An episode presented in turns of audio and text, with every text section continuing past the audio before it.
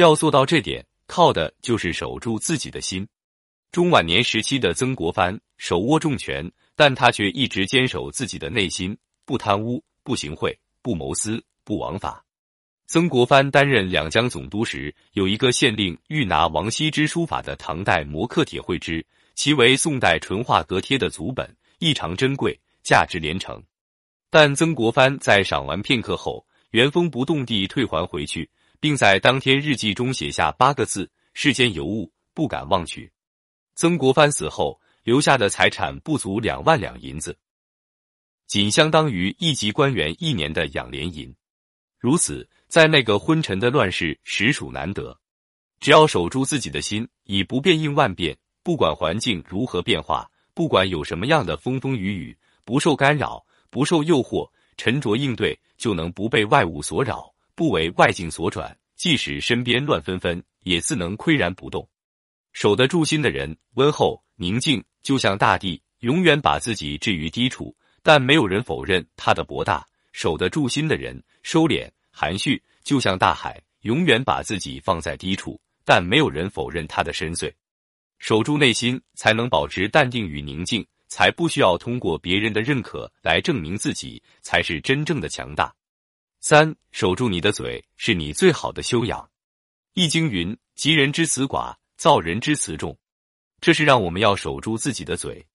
有人在与别人相处时，夸夸其谈，自认为似乎眼界很开阔。知识很渊博，积淀很丰厚，岂不知给人的感觉却是轻薄、肤浅和狂妄。吉祥的人言语很少，因为他的心静得下来，心一静下来就懂得审时度势、察言观色，所以话不多。但是话一出来，就会让人家觉得很能够信任，所以他都在适当的时机才开口。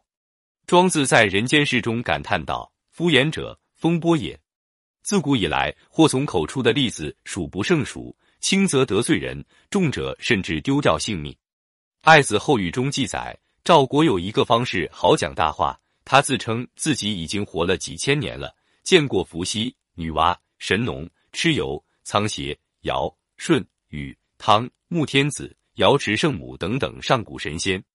有一天，赵王从马上摔下来，伤得不轻。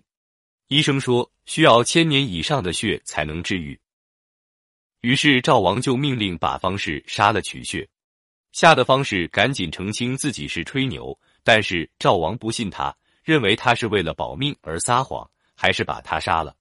守住嘴不是不说话，而是会说话，就是孔子所说的内言。孔子曰：“君子欲讷于言而敏于行。”老子则曰：“大辩若讷。”讷言即忍而少言。谨慎慢言，说话前要三思，切勿口无遮拦，信口开河。守住嘴，就是在不高兴的时候不说话，心不平时不说话，有牢骚、有情绪时紧闭口不说话。